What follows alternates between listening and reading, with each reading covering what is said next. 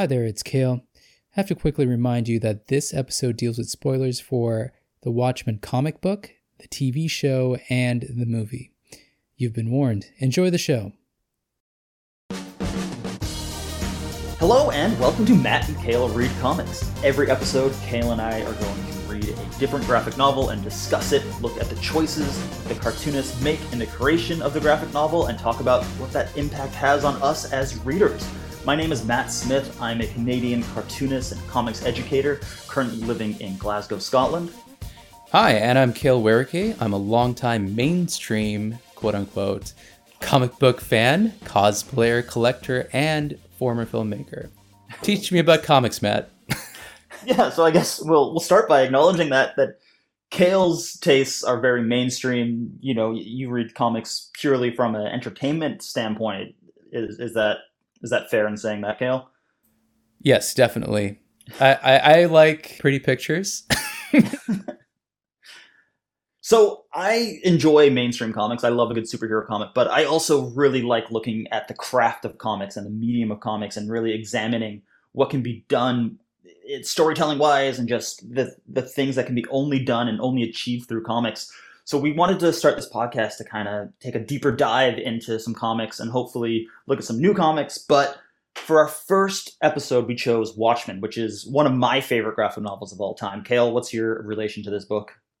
Well, I mean, I've always been a fan of superheroes. And so for me to kind of read a book that deconstructs the superhero myth, that's pretty interesting. And I mean, recently I've been even watching The Boys on Amazon. And that is like a modern deconstruction of superheroes as well. So it's really interesting to kind of take a look at basically takes on similar types of characters, and we can get into that in a bit. But you know, when you think of like classic superheroes like Superman and Batman, how would that actually relate to, you know, real life or anything else? So we can talk about that, I guess, as the episode goes along.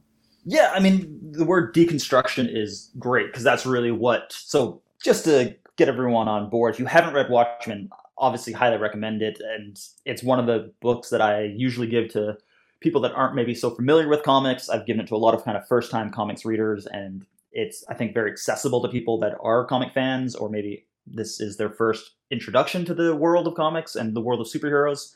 But the story is about this group of characters, and it asks the question, what if superheroes were real? And it takes place in an alternate 1985 where superheroes have existed since the 1930s, and they've kind of impacted and affected history. And then there was a large group in the 1970s that were eventually banned by the government. And now the story is in 1985, and there's sort of former and outlawed superheroes. We follow characters that include Night Owl, the Silk Spectre, Ozymandias, Dr. Manhattan, who is the only character in this story who actually has any real superpowers. Everyone else is just kind of a masked vigilante, kind of like Batman.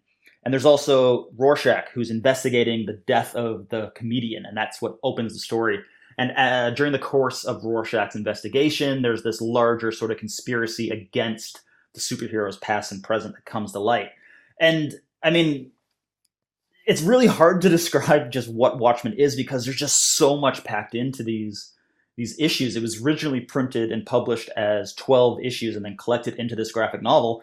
And even that summary there just only kind of hints at this larger world, which is one of the things that's just so great about it, is there's just so much going on, so much content, so much story. And it's just, you can spend so long just looking at a page because there's just so much in every panel. So it's written by Alan Moore and the art by Dave Gibbons. And they worked very, very closely. There's lots of collaboration. I have this book, Kale, I think you need to check out. It's called Watching the Watchmen. I have it in front of me, and it's got just so many notes and sketches and the thumbnails for the entire series, but it just really shows how much back and forth there was. But they really wanted to build this world.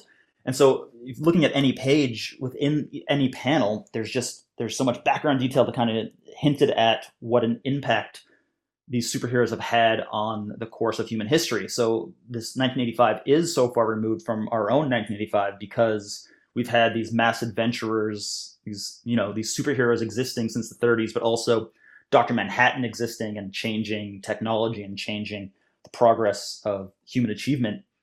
And I want to talk about the layout. Did you notice that the entire book, Kale, is drawn on a grid? I actually didn't think about it till you mentioned it. And I was like, I'm looking at the comic right now. And I'm like, oh, yeah, of course. it is like a perfect grid, every panel. And it's, what do you think is the kind of important part or the meaning behind the grid pattern? Yeah, so just to explain, people that maybe don't have the book in front of them, the entire story was drawn on this 9-panel grid. So if you look at any page, there's not necessarily 9 equal panels, but even if a page has kind of a longer horizontal panel, it really is 3 of those little panels broke or added up together. So, you know, it's 3 by 3, 3 rows of, you know, 3 columns and 3 rows of 9 panels per grid, or they're combined to make, you know, longer horizontal ones, kind of a widescreen. But if you look at it, really, the entire story is drawn on this grid. And I mean, the reason they did that is, number one, they wanted to kind of create this sort of steady rhythm, this steady tempo as you're reading, you know, and then when they do break from that 9-panel grid, maybe they have like a larger panel, it is more surprising. It does kind of tell you, okay, this is something that's important. There's a reason we're breaking this tempo. But I mean, just looking, Dave Gibbons also has another fantastic book called How Comics Work. And I'm just looking at what he said here, and they really wanted to break away from sort of, he calls it poster layouts that were popular in the US comics. So, I mean, one of the things Kale and I talk about is his, you know, strong loyalty towards very image-based, splashy, American kind of style comics, where every layout is kind of like bombastic and crazy, you know, and just like, you know, this panel explodes into this panel. And that can detract from the reading order and the rhythm of reading. And they really wanted this to stand out and be something different and not be this sort of in your face, very bombastic. And so they wanted this sort of basic grid, but also I know how much detail they wanted to put into every page. And if they were spending time not only adding that detail and developing the characters, but also redesigning the page every time, like it would have killed Dave Gibbons. So knowing that he had this, you know, this basic grid work to work with, that saved him a lot of time when it came to designing each new page. So there's a lot of reasons for it, but it definitely is one of those things, once you see it, you can't help but see it. And for me, I know when I pick up a book, I do kind of look, okay, what's the underlying structure? And if I ever see a 9-panel grid, I get excited and I'm like, oh, it's Watchmen, it's the Watchmen grid. And it's kind of, you know, like recognizing an old friend. It's, you know, it's very geeky, but I get very excited over that. How do they actually, you know, for me, I was looking at the lettering itself and how do they, you know, fit everything in those little cells? It's something, I don't know, like I'm so used to like good, you know, splash pages with, you know, lots of room where people can actually write like tons of dialogue or even sometimes dialogue that flows from panel to panel. But here it's so contained and I'm like, how did they do that, right? Like when you're a writer, how do you think in like smaller panels or smaller pieces of text? Well, I know just from this Watching the Watchmen book that Alan Moore does do little, very, very ugly, rough thumbnails as he's kind of plotting out. And he's also got a book called Writing Comics with Alan Moore or Alan Moore's Writing Comics. It's something like that. And he talks about like his quote unquote rules and he broke down how many... He's like, people are asking me for the rules. So 23 words per panel or something. Like he pulls numbers out of nowhere and just says like, this is probably the maximum per panel and maximum per page, maximum per balloon. So he does have kind of what he knows will be too much per page or per panel even. But to answer your question, part of the reason or part of the, you know, to make it fit, when you draw comics, you draw it at about 1.5 times the size. So, you know, even when we buy these comics that are, you know, more or less a skinnier A4 sort of page size, they're drawn on like tabloid A3 size. So you do draw much bigger, which allows you to get a bit more detail in, and then it kind of tightens everything up when you downsize it for the print size. But also, it's not so common anymore, but Dave Gibbons did all the lettering himself. So if you look at the rough pages, the pencil pages, he goes in and he puts in the words and then he puts in the balloons and then it was how much space is left for the art. And this is one thing that, like, as I mentioned at the start of the episode, I'm a comics educator as well. And this is like the number one thing that I drive home with my lessons is add the words first in every panel. Take the time to think about what's being said, if there's any narration for caption boxes or any thoughts and thought bubbles, speech balloons. Write that all out first. Then you know how much space you have left for the art. And the fact that Dave Gibbons did his own lettering, he knew exactly how much space he had left for every one of these panels. So that's how it just, you know, it's so symbiotic and it works so well. You're right. They get a lot of words in, a lot of details, but it all works together because he was placing it all on the page and inside each of those panels. So for whatever reason, in my mind, I was thinking that the art came first and then the lettering, and that was the order, especially like, you know, in mainstream comics, I thought that like the art would come first and then it would be sent to the letterer who would put it together. This is so interesting that Dave Gibbons did it himself. Yeah. And, I mean, I used to draw comics as well. I used to have a webcomic for, you know, about 7 years, and I did it that way, like the old way, or maybe the Marvel method. I'm not sure, whatever it's called. But in my mind, I was like, oh yeah, I'll just draw it first. And then I'll put in the lettering later and kind of make it work somehow. That's how I made it work. I know from your comics, your Plot Pulse webcomic that you used to have, you left quite a bit of space above the characters' heads in the background. So you did kind of hedge your bets with space for those balloons. That's correct. But to go back to like the process, I mean, really, there's no right way to make a comic. You know, any style that works for you kind of does work. And when you're working with, you know, multiple people doing the writing, penciling, the inking, the lettering, the coloring, it is more of an assembly line, and the artist wouldn't necessarily do the lettering, but they do need to know how much space to leave. So they, you know, will rough it out and then someone else will come in and do the lettering. But as far as the art coming first, the writing coming first, obviously this was scripted by Alan Moore first, but then Dave Gibbons would go and do what are called thumbnails. So these very, very small rough drawings where he figures out what the art is. And the book, Watching the Watchmen, one of my favorite parts is he's got literally every thumbnail for the entire book. You can see it as this very, very rough, I wouldn't even call them stick figures, it's kind of blobby figures, a bit of facial detail, but just these very, very rough characters on the very, you know, wonderful 9-panel grid, where he doesn't write out the letters, but he's got these kind of balloons with kind of lines. So he knows, okay, this character is saying about this much, I'll just rough it in. And then when he goes to the actual pencils, he'll go back to doing the lettering first, kind of at least roughly, to know how much space to leave. So it is kind of, you know, chicken and the egg, words, then pictures, words and pictures at the same time.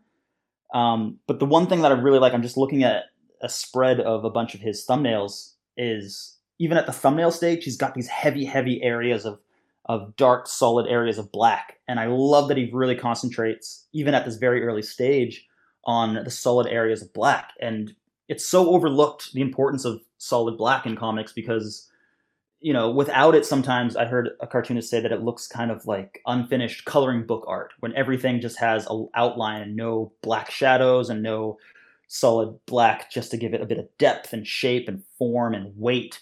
But I just love that Dave Gibbons is thinking about his solid areas of black, even at this very rough stage. Yeah, I like the plot because it takes place between multiple time periods, and to like, I think that speaks to Dr. Manhattan as a character, because for him, time is it's all happening at once, and free will is just an illusion, right? So it kind of mirrors that kind of point of view. Yeah, and that's really interesting you said that, because I wanted to bring that up. That Dr. Manhattan, there's one issue that's devoted to Dr. Manhattan sort of, you know, recounting his origin. And he does say, like, it's happening at the same time. I'm in this moment. I'm decades in the past. I'm in the future. I'm at all moments simultaneously. But it speaks to one thing that I've heard Alan Moore talk about, where he says, you know, yes, you know, you're supposed to read a comic in sequential order, but you're holding this book and there's nothing to stop you from flipping backwards. And, you know, especially with Watchmen, where there's so many things that connect to something you would have read, you know, 3 pages ago, 3 issues ago, 3 chapters ago. So you are kind of reading the comic, and it does kind of exist as, you know, this one story, but also simultaneously. And there's nothing to stop you from jumping backwards and connecting panels to a page, several pages back, and a panel on there. And that is kind of how Dr. Manhattan experiences time. And I think that's just really cool that Dr. Manhattan experiences time as a comic book almost. And he is able to, you know, essentially flip back a couple pages, flip back a couple chapters, and skip ahead. And I think that's just really cool that that is paralleled into the way that he experiences time. That's really interesting because I never actually thought about that.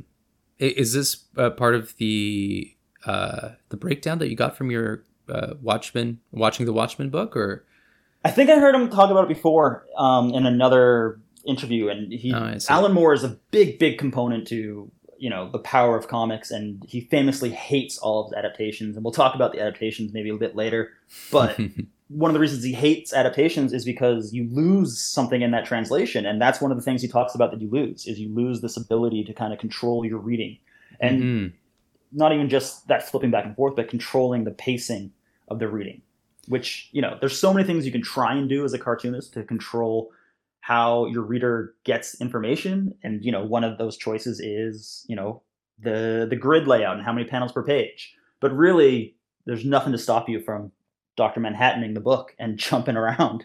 Yeah, that's exactly right. I wanted to actually get into the characters themselves. And when I was reading them, I automatically did some comparisons. Yes. Between like Dr. Manhattan more being like Superman than like the Owl being more like the classic Batman, the 60s Batman with like the gadgets and all that stuff, right? Yeah.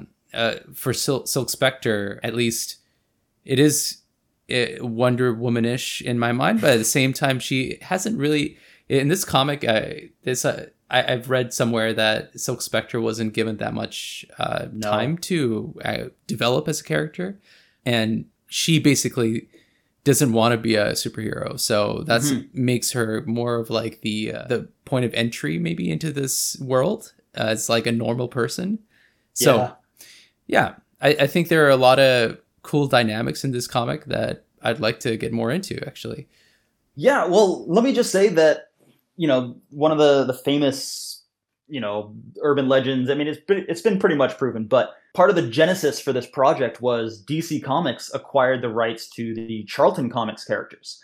So, I mean, the only one I really kind of knew of, or there's three that I've kind of seen because they've been, you know, properly incorporated into the DC universe. There's Blue Beetle, The Question, and Captain Atom. So Alan Moore knew that they had these characters they had to bring into the DC universe, and he said, okay, I'll do a new story and I'm going to kill one of them. And then there's going to be a conspiracy. And at the end, half of them are going to be dead. And the other half are going to be, you know, completely emotionally destroyed and shattered and give up superheroing altogether.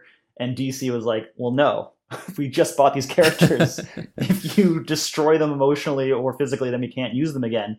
So he's like, okay, fine, I'll just make up new characters. So Night Owl is actually based on Blue Beetle, and there were two Blue Beetles. So in this story, there was the original Night Owl, and then we have the secondary Night Owl, who's, you know, kind of a legacy character. Silk Spectre was based off a character called Nightshade, who I've never really seen much for. Ozymandias is based on Thunderbolt, who I'm not familiar with. Rorschach is based on The Question, who has been, you know, more integrated into the DC universe. The Comedian was actually based on The Peacemaker. And then Dr. Manhattan was based on Captain Atom. But I see. I very much agree with you that, Dr. Manhattan being the only superpowered character in this world, it allowed, I think, Alan Moore and Dave Gibbons to play around with a lot of Superman ideas. Like, what if Superman did exist? And their answer, really, which I find fascinating, is, well, he just wouldn't care about humanity. He'd be so powerful and so removed. Yeah. That he's so detached, and he just doesn't. And, you know, he has to find a reason to care and actually get involved in the story near the end. Exactly. And I I found it funny that Dr. Manhattan is kind of not very good at, like, human things, like even sex, right? Like, he's just so in his own world because he exists in basically all of time. Like, his perception is so skewed that, like, for him to start a relationship, he knows how it's going to end. Yes. So he's just like, why should I even care? Right. Yeah. So no. And it's interesting that, like, why would he care about us? No. Like, you know, he's just on a different plane of existence. But I think it's interesting that you think that Comedian connects to Batman for you, because I saw Batman. And again, Batman is one of my favorite characters of all time. Mm-hmm. But I see Batman kind of influences in Rorschach being this sort of very street-level vigilante, but he's kind of a very hard-lined, very, very black-and-white Batman, who's already accused of being a black-and-white character to begin with, but he is very, very, my way or the highway Batman. And then also Night Owl with, like you said, all the toys and the technology and the different gadgets, and everything is based around his animal theme. So he's got like his, do they call it the Owl Cave? Essentially the Owl Cave, or the Owl's Nest, I think it was called. And then he's got his owl ship, Archimedes. Yeah, Archie. So, but yeah. I think that's part of the appeal of this, is taking these archetypes and, what would the Batman character be like in this universe really? And what would a Superman-like character be in the real world really? Exactly. So I think that's definitely intentional that they're pulling on these archetypes for us to connect to. Who is your favorite character? I think it is Night Owl and Silk Spectre too. Okay, I'm gonna explain. It's because for me that the two characters are the more relatable, normal people in the book, compared to somebody like Rorschach. Rorschach is like he looks at the world in black and white, and so his moral compass is very like. I would say stringent or very constricted. The Comedian reminds me of the Punisher than any other character. But yes, I would say that because of that human connection between Night Owl and Silk Spectre 2, where they're trying to have a relationship and, he is just like a normal guy and he has like, he has issues with like even like intimacy, and he's just like... Well, that's the fascinating thing. They all have their massive character flaws, but his is obviously the most relatable, I think, just he's a regular dude trying to stand shoulder to shoulder with these larger than life characters. But yeah, sorry.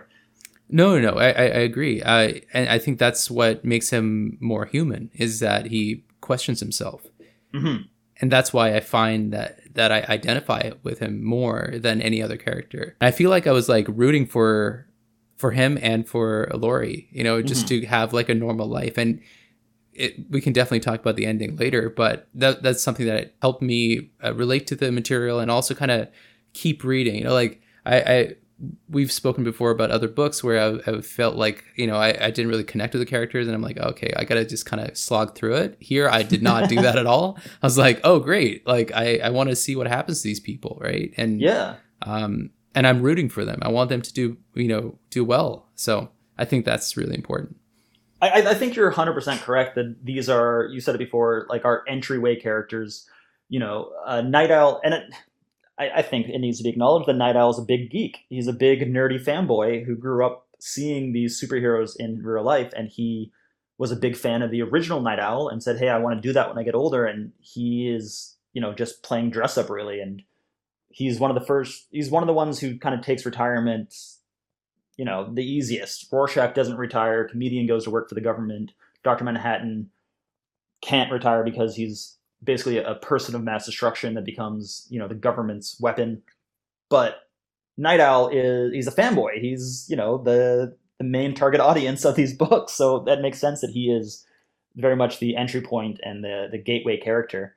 And Silk Spectre, she inherited that name. She inherited this world of superheroes from her mother, and she never really wanted to be in it. So she very quickly, it was very easy to quit when they were outlawed in the 70s. But you're right. Like, there's this huge overarching story of nuclear Armageddon is on the horizon. There's a conspiracy, but, we do connect with these two characters that are forming this relationship amidst this world of larger than life characters. I want to say, though, when I first read it, and I read this back in high school for the first time, and I've since read it so many times, there was a period where I was reading it at least once a year. But I honestly didn't see that relationship coming, because at the start of the book, Laurie is Dr. Manhattan's girlfriend. They've been living together for years on a U.S. Army base. And then he leaves and abandons humanity, abandons her, and goes to Mars. And then she's kicked out of the base by the government because they only kept her around to keep Dr. Manhattan placated.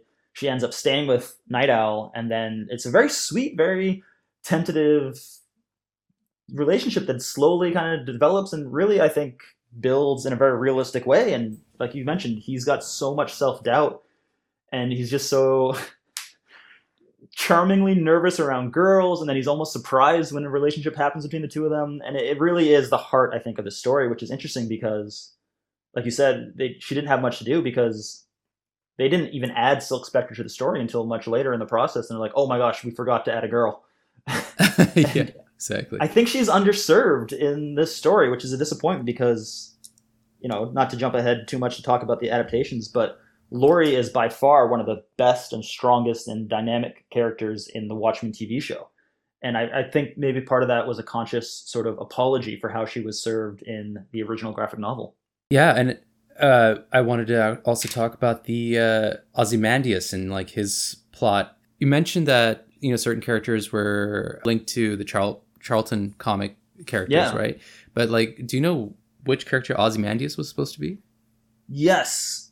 Oh, Thunderbolt, who is not someone that I am familiar with, and Question became a really cool character in the DC animated universe with the Justice League and Justice League Unlimited. He was one of the characters that kind of emerged. He's a really interesting character. And, you know, Captain Atom was a big part of that show. So I know those characters from mainstream DC comics, but Thunderbolt, I don't know that much about. I see. Yeah, I know. For me, I just thought of like this, actually, the supervillain Brainiac. And more of a like, or maybe the hero Brainiac, you know, if you try to bring in some Legion of Superheroes kind of vibe to it, you know, it's someone who's actually quite smart. Well, he's focused to the point that he's also detached from humanity in a way similar to Dr. Manhattan. Ozymandias's intellect removes him from humanity, and he can't be part of humanity because he feels detached and above us and needs to save us from our own selves. And so it's revealed, spoilers, hopefully you've read the book by now, but it is revealed that he is the architect of this entire conspiracy, and he's doing everything for what he thinks are noble reasons. The fact that he sees himself as like a Christ-like figure. Yes. In the end, I think one of the panels, his arms are up and kind of in a Christ-like pose. And I found that was pretty interesting. And yeah, is this the panel when he's celebrating, I did it, and his arms are up? And, exactly. Yeah. I'm trying to make sense of the fact that most of the superheroes actually went along with this plan, because in the end they were, except for Rorschach, of course. And, you know, he because of his, like, moral black and white point of view, he can't really deal with it like a gray world, a world that is kind of not perfect, right? So I want to talk to you about why these comic characters actually went along with the plan after they knew the truth. I think I felt that it was justified, and I think part of it goes back to what we just talked about with the characterization of Night Owl and Silk Spectre. They're very human characters. They did not get into this. I mean, Silk Spectre didn't get into this by choice, and Dan, the Night Owl, didn't get into this to perhaps save the world. He just wanted to make a difference, you know, and, you know, try to do a little bit of good in the world. And suddenly they're faced with this completely unwinnable situation, this completely, you know, incalculable moral question of, do we speak out? And then maybe, because the ending is Ozymandias creates a squid-like alien character and then teleports it into the middle of New York City. And there's a telepathic shockwave that kills like 3 million people in New York. And he does this all because he wants the US and the USSR to stop building up their nuclear arsenals and, you know, stop this march towards nuclear annihilation and, you know, nuclear winter. And he wants this shit to shock them into cooperation, thinking that there's, you know, a threat from an alien planet, another dimension. And they put aside their differences. And, you know, it's almost immediate that they begin talks towards peace and reunification between the two and an armistice. And this can only be maintained and only be sustained by keeping the secret and not revealing the conspiracy. So if Night Owl and Silk Spectre tell anyone when they return to civilization, and if they tell anyone, hey, the alien wasn't real, then it would have been all for nothing. Yeah, I was just trying to figure out why certain characters would actually just want to go along with it, even though there is a greater good coming out of it, right? Like from a moral standpoint. And I think in that instance, I kind of saw what Rorschach was, going on about, and with him and him setting up the fact that sending a letter to a journalist at the end with explaining the plan, and undoing the whole conspiracy. I found that pretty interesting.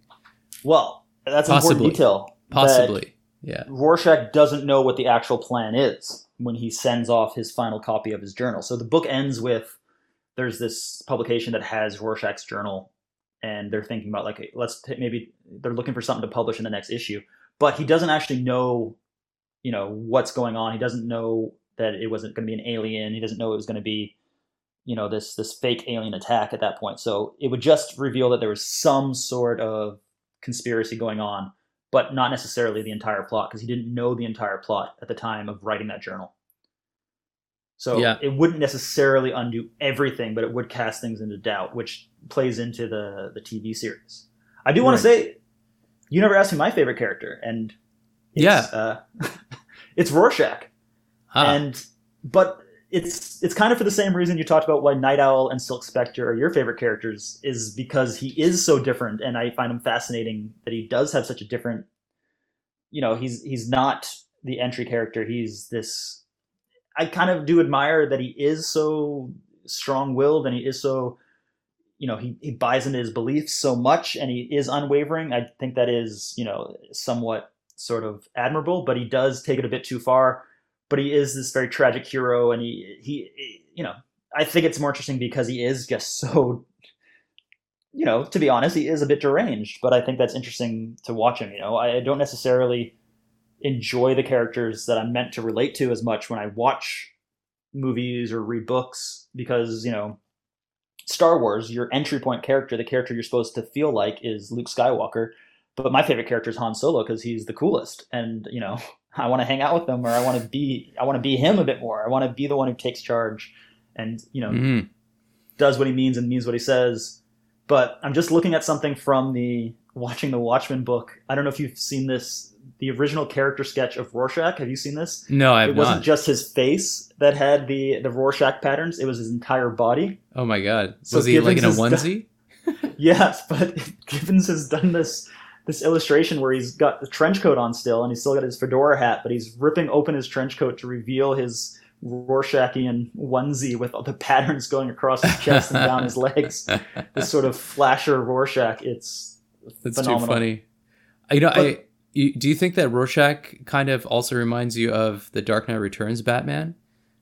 Yeah, very much, making these questionable moral choices and taking things too far and being too obsessed. And again, fascinating, Yes, to a certain point, it is admirable to believe in your convictions, but at a certain point too, to exist in society and, to carry on living, you have to be able to decide when enough is enough, and that's Rorschach's fatal flaw. He is killed by Dr. Manhattan because he doesn't agree to go along with the conspiracy, and he says, no, never compromise, not even in the face of Armageddon. Yeah, and he's heading back to society to tell everyone, this peace was, paid for in blood, and Dr. Manhattan disintegrates him. But one last thing I want to say about Rorschach, his mask. You've talked about how he doesn't see things in grays because his mask is this mix of black and white, but they never do mix. They never do turn into gray. It's very hard-lined, and it's just such a brilliant visual representation of his entire ethos, his entire moral compass. Yeah, there's so many layers to this book. Yeah, man. Oh my gosh. There's so much to talk about, and I just love it so much. I want to talk about the structure a bit, because we talked about the characters, but I really like how there's 12 issues, and it's more or less about half of the issues are kind of driving the plot forward, and then half the issues are kind of these character origin stories, more or less, or kind of deeper explorations of the characters. And does that structure remind you of anything that's been popular in pop culture in the last kind of 10 years? There's one thing that jumps out at me right away. What is that? Well, Lost, the TV show Lost. Oh, I see. Every episode you know, we'd focus on a character and on the island, and it would push the entire larger narrative forward. But then we'd also get all these flashbacks telling us a bit more about Kate or Locke or Jack. Mm-hmm. And Damien Lindelof has come out and said, yeah, we just lifted that directly from Watchmen. And I just think it's so interesting that it's now come full circle that Lindelof has created Watchmen, the TV series, which, you know, it takes this kind of structure from Watchmen, the book, but he also already used it in Lost. But I just think it's like I said, you know, there's so much world building, and these issues are a really cool way into really getting into the deeper background, but also the deeper motivations of the characters. And again, Alan Moore, in one of these interviews I've read with him, has kind of admitted that he only really had enough plot for 6 issues. So when he had to fill 12 issues worth of material, he's like, well, let's just spend an issue. Every couple of issues, we'll just look at a character's background. And for me, these are some of my favorite issues. The Rorschach issue is fascinating. The Dr. Manhattan issue is really interesting, and it gives you a sense of how he experiences time. And each of these kind of character-based issues are, the style does change up. And I think that speaks to the power of releasing this story in chapters as issues over about a year. That, you know, it still works together as a graphic novel, but it is interesting that these very hard-lined chapter breaks do kind of give them a chance to change the format up from month to month.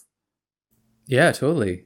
And I wanted to actually get to the point that, like, have you watched the Watchmen TV show, and how do you think the characters were handled in that show? Plus, of course, we can talk about the movie and the plot line there. But yeah, what do you think of? I've seen like parts of the TV show, which is kind of criminal. So I watched it myself when it was first coming out, and then I just last night finished a rewatch of it and watched it with my wife Emma for the first time. She hadn't seen it, and I said, "Hey, I think you'll like it." But it's the interesting thing about the Watchmen TV show is it treats the graphic novel as canon. So everything that happens in the graphic novel happens and counts towards the TV show. So they're not contradicting anything, but it really just jumps into, you know, let's check in on this world 35 years later, 34 years later in modern day 2019. And if you haven't read the graphic novel, then, you know, catch up. And they don't do anything really to introduce new viewers into this world. And it's just sort of like, they assume you know what this world is all about. And if you don't, you got to figure it out. And so Emma said, when we finished it, she really enjoyed it. It was really well done. And she said, she thinks it'd be really hard to watch it without me. So especially the first couple episodes, I had to pause and be like, okay, so Ozymandias was this guy. And, you know, just to catch her up and make sure she knew. And I was trying to explain, you know, exactly how much she needed without giving too much away. But I think there's no excuse for how good it is. It should not be as good as it was. It's insane how well they did. You know, this, it makes no sense. Let's set it in the modern day. We're not going to give anyone, you know, any catch up. You know, it's up to you to do the homework to read the graphic novel or not. And if you're on board, you're on board. And if you're not, we're leaving you behind in our dust. But it was just, it's fascinating. And the one thing I love about it, well, I love many things about it, but just like the graphic novel, it's so layered. There's so many connections, deep history, larger world building. It has those kind of character-based episodes, but also there's just so much going on in every frame. So just like how every panel has so much going on in the Watchmen graphic novel, the TV show has so much going on in the background. And, you know, this little thing connects to this, and this little thing will hint at this, and this little thing connects back to the graphic novel. And so, yeah, I mean, well done. But one thing that even to make it even more, you know, to make it even less accessible, we've hinted at how the movie changed the ending to the graphic novel a little bit. Yeah. The TV show goes back to the original ending. So if you're someone who's only watched the movie, you'll be confused. It's not even good enough that you've seen the movie. You're like, yeah, the squids are back. What? Yes, yeah, exactly. Yeah. So the ending of the movie, which I actually thought was a good choice. It streamlined it a bit, because there's this whole, and I want to talk about this in a second too, but there's this whole subplot where there's artists and scientists going missing the whole time in the graphic novel. And then it turns out that they're being recruited by Ozymandias to design his alien squid. And then he teleports his alien squid into New York. But in the movie, he frames Dr. Manhattan and makes it seem like Dr. Manhattan has gone rogue and decided to go crazy. And instead of blowing up people with a squid, a telepathic squid monster, he launches a bomb that makes it look like Dr. Manhattan, which I think was a good choice. It connects Dr. Manhattan a bit more into the overall conspiracy. It takes out some of the unnecessary subplots, and I think it just streamlines it a bit. So I did find that as a good choice in the movie. It was very controversial at the time when it came out. I remember a lot of, you know, of people who are fans of the comic just not liking that at all. But I understand why they did it, because a large squid monster would have been maybe too much for like mainstream audiences to understand. Yeah. Yeah. So. But. Yeah. But that's the thing. The film is interesting because Zack Snyder directed it, and he sticks so closely to the source material, you know, almost slavishly. And when he does kind of pull back and do his own thing a bit, that's when I think the movie comes to life the most. And so this change in the ending, I thought, oh, that's interesting. He's kind of, you know, actually adapting it rather than just, you know, filming the graphic novel. And my favorite part, and I literally just watched this while I was waiting for you to get everything ready on your end, is the opening credits to the Watchmen movie, where they set it to, it's this montage set to The Times Are Changing by Bob Dylan, and it just shows the impact that the appearance of superheroes have had on history. So it shows all these famous moments, you know, the end of World War II, you know, the bombing of Hiroshima, and, you know, hippies putting flowers in the gun barrels and protesting the Vietnam War, and how the characters have influenced and changed history and changed reality, and leading us to this alternate 1985. And that's the most fascinating part, is when he really was showing me something different that I hadn't seen before and taking me deeper into this world. And then for the rest of the movie until the very, very end, it just sticks so closely to the graphic novel. And at the time when I first saw it, I really enjoyed it. But I do think that's when the movie comes alive the most, is when he strays a bit from the source material. Interesting. Yeah. Okay. I think when I was watching the movie, I thought he stuck to it so well. You know, beyond the ending itself, I couldn't quite think of anything else that wasn't in the comic, right? And it's all taken right from that page. Yeah, exactly. So I kind of appreciated that. I think we also failed to talk about Tales from the Black Freighter and how that wasn't in the movie, and how it kind of also connects everything together within the comic. So it's a comic within a comic, which is like also an awesome concept. Well, let me jump in with a bit of background, because this is exactly what I was driving towards. I want to talk about that structure of all these sort of ancillary storylines. But in the world of Watchmen, Superman was published as a comic and was sort of the inspiration for a lot of the early superheroes in the 30s. But once real superheroes came into existence, superhero comics fell out of popularity. And in our real world, you know, for a long stretch there, superhero comics were really the only comics you could find that were selling anything, you know, of any kind of notable numbers. But in this world, because superheroes were real, people didn't want to read about them as much. So other genres took off in popularity. And so in 1985, the most popular genre of comics is the pirate genre, which I think is just a really cool, you know, look at how they would have disrupted the flow of media and the flow of history. So throughout the graphic novel Watchmen, there's a character who's reading this pirate comic series called Tales from the Black Freighter, and it does sort of parallel and comment on, and then they do these things where like captions from the pirate comic are layered on top of panels in the main Watchmen story, and you know, it is intersecting with the main storyline in really interesting ways. Yeah, exactly. And it's a thread that kind of goes through this comic, as well as, you know, the main character of Tales of the Black Freighter definitely is Ozymandias in my mind. And he becomes so marooned and just alone in the end as well, just like Ozymandias. So yeah, well, the main character is rushing back to his hometown because he knows that this ghost ship is coming to destroy everyone, and he has to become more of a monster than these monsters in order to save everyone he loves.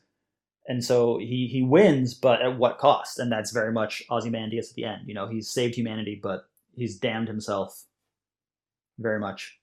Yeah, but for sure. I know, you know, we've said it several times. There's just so much in here. And one of the things I love about this book is the main storyline is interesting on its own. For a large period there, you know, on several rereads, I skipped over the Black Freighter stuff. Because, yeah, I know that it does connect and does comment, but you don't need it to get through the main story. And there's a lot of other stuff, some background characters, some subplots that I do kind of skip over sometimes. My most recent reread, I really slowed down and looked at everything and really, really, really absorbed everything. But there's some stuff that I do just kind of skip over if I'm just looking at this from a more entertainment point of view. Have you ever done that? Yeah, in my rereads, I've done that where I've just kind of skipped over certain subplots and things like that. Yeah. And I can say also that after I read the book the first time and I read Tales of the Black Freighter, I've kind of actively skipped Tales of the Black Freighter. Okay, so it's not just me. No. What about the background material? So every chapter, which was originally published as an issue, has like excerpts from, you know, novels or magazines, or, you know, Rorschach's chapter has his psych report. So there's all this sort of material that kind of builds up the world and gives us more background information. And the first couple chapters are the autobiography of the original Night Owl called Under the Hood. And yes. What's your take on these background materials? Do you always read those? Do you skip any of them? Actually, again, when I read it the first time, I read everything, but then, as you know, I would skip over that stuff as, you know, I do more rereads of the book. Just because they're very detailed and they give a great background on how the superheroes have evolved since the 30s. And, you know, mm-hmm. I even actually like those, like, the throwbacks, and where they show the old team, you know, the old superhero team from the 30s as well, and how the new superheroes have kind of taken up certain aspects of them, or how the old team affected the world itself. So it's super interesting. I mean, the two main characters that you've identified with the most, Silk Spectre, Night Owl, they, you know, are very much paying for the sins of their predecessors. And I think this entire cast of characters we're focusing on in the 1980s are very much paying for the sins of their predecessors. So in the 1930s and 40s, the Minutemen, the original group of superheroes, they changed the world forever, you know, in some cases for the good, some cases for the bad. And, you know, we're paying for the choices that they made. And these superheroes, this kind of second generation, are reacting and maybe in some cases trying to undo what this first generation has done. And I think it's so interesting that the past very much affects the present. And again, going back to that sort of Dr. Manhattan way of seeing time and seeing the history, is everything, you know, is related. Everything affects everything, and everything bleeds into the past, the present, the future. Right. We didn't talk about the newsstand and how that also links up with everything too, right? What's happening at the newsstand, the characters. I don't recall their names. So both the newsstand man and the young boys reading the pirate graphic or the pirate comic are both named Bernard, and that turns into a plot point. You know, they've been talking to each other and they've just been, mm-hmm. you know, sharing their views on the march towards nuclear Armageddon, and then it turns out that we're not so different, you and I. We both are named Bernard. What crazy? Here's my hat. Exactly. And it doesn't, of course, end well for them either in the end, but no, they are swallowed up in Ozymandias' conspiracy plot. Yeah, exactly. But they're just interesting. There's some side characters that just help the plot along as well. And well, it just fills in the world, and mm-hmm. they've done so much to make this feel like a living, breathing world and universe. And that part of that is these side characters that are commenting on the main plot and commenting on the main characters. Totally. Yeah. So, any closing thoughts from your end? Well, one thing I want to talk about before we do wrap up is the covers. Mm. And the covers are unique for several reasons. And one of the things I think is really cool is there's no characters depicted on any of the 12 covers. And, you know, it's very common in especially superhero comics to have, you know, like the hero, you know, big dramatic pose, maybe a very dramatic angle, low looking up at them, you know, very, very mythological, you know, deifying them.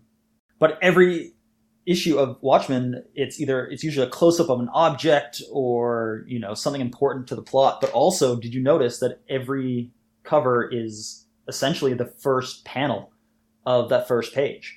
So starting with issue 1, we've got an extreme close-up of the smiley face with that blood stain, and that first panel of that first issue is a little bit further away, and then that whole first page is sort of the camera floating up further and further away, higher and higher and higher, away from that smiley face. Oh, interesting. The second issue, the cover is a close-up of a statue over top of a grave with raindrops hitting it, making it look like it's crying.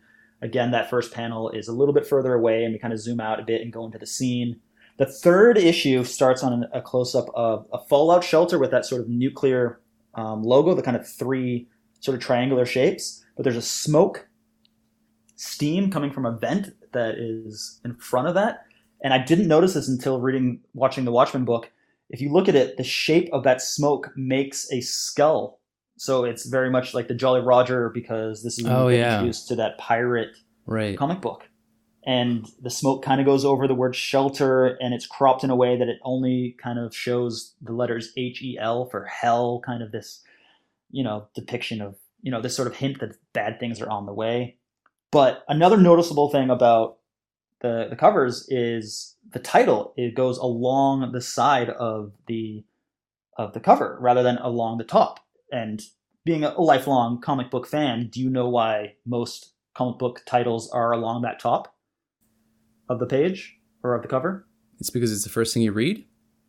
It is the first thing you read, but also in most comic book stores, you know, comic books are displayed on racks or on sort of bookshelves with the covers facing out, but in multiple rows. So you only really see the title sticking out before we move down to the next row, and then the titles are kind of all you can see until you get to that bottom row.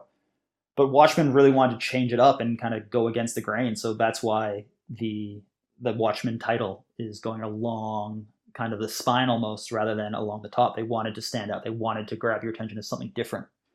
And I just think it's cool that even from that cover, even from before you even turn the page and go into that first page of the story, you kind of know this is something different. This isn't your typical superhero comic. And I just think it's really cool as a way to prep you for, hey, get ready for something different here. Totally. And I wanted to kind of bring up the fact that the smiley face, you know, represents positivity of being a superhero. And then the blood stain is just a way of commenting on that. Yeah, it's not actually perfect at all. So, well, not even, I think it's even more than that, you know, the smiley face is just the most basic representation, you know, an icon of humanity, of cartoons, of faces, of comics.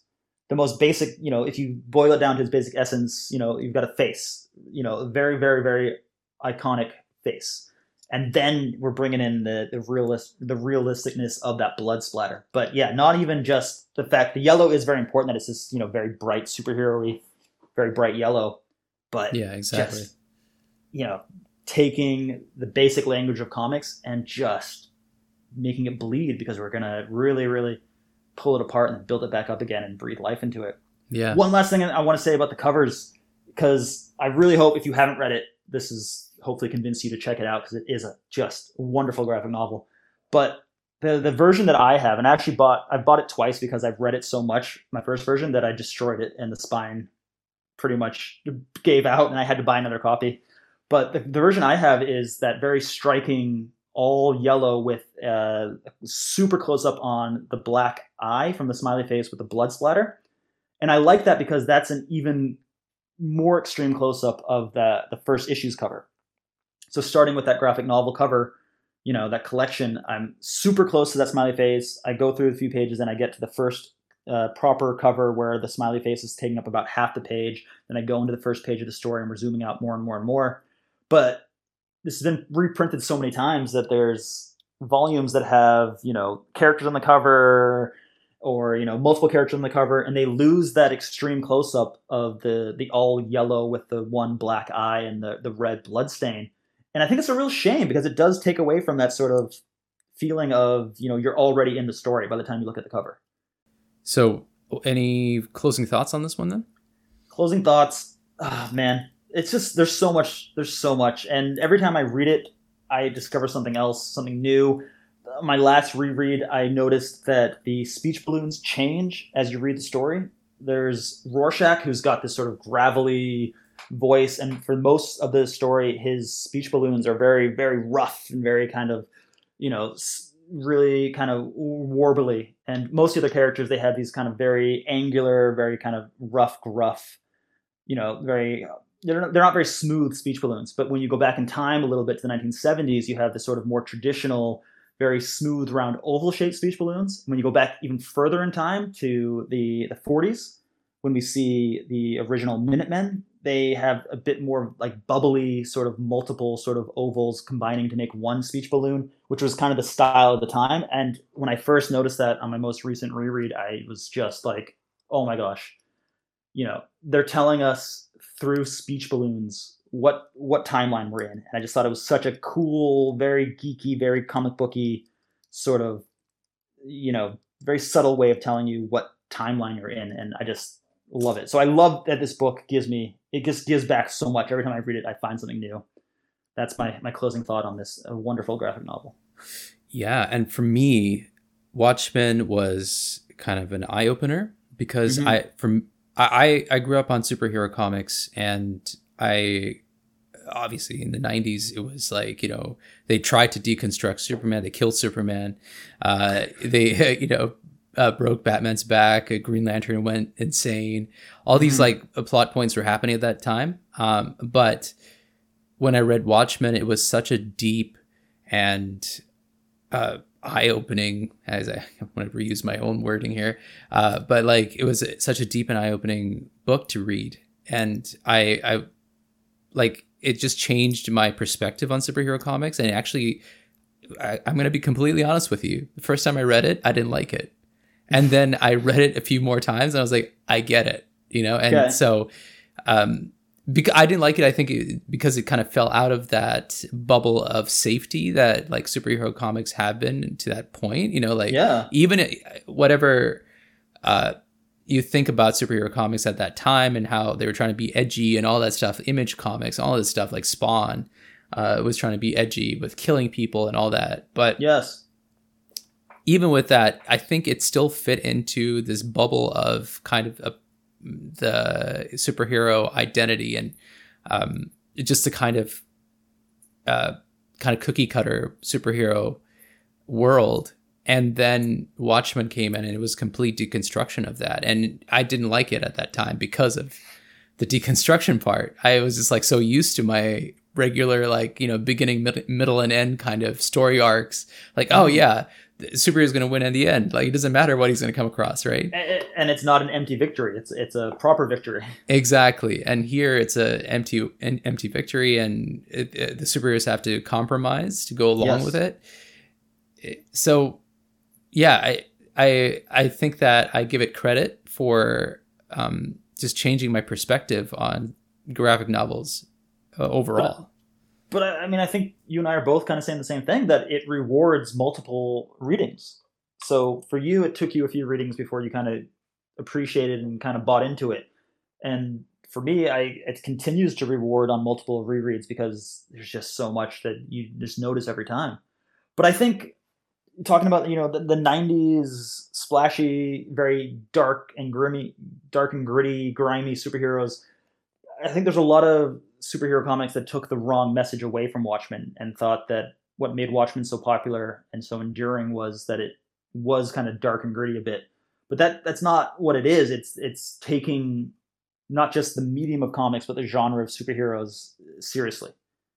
And I think that's what's lacking in a lot of, you know, in your face sort of hard-lined big event sort of, you know, this one matters sort of superhero comics, that it's missing that sort of underlying, really strong, really well-structured comic that, you know, is taking everything very seriously, and not like serious, like it can't be funny or like, you know, very grim-faced, but seriously as like, we're really thinking about what we're doing here, and we're really thinking about what impact we want to have on you as a reader.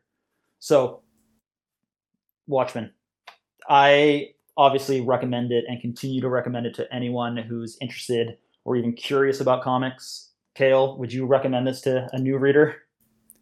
I would not recommend it to a completely new reader, but as somebody who knows the comic form and feels comfortable with it, then I would definitely recommend it.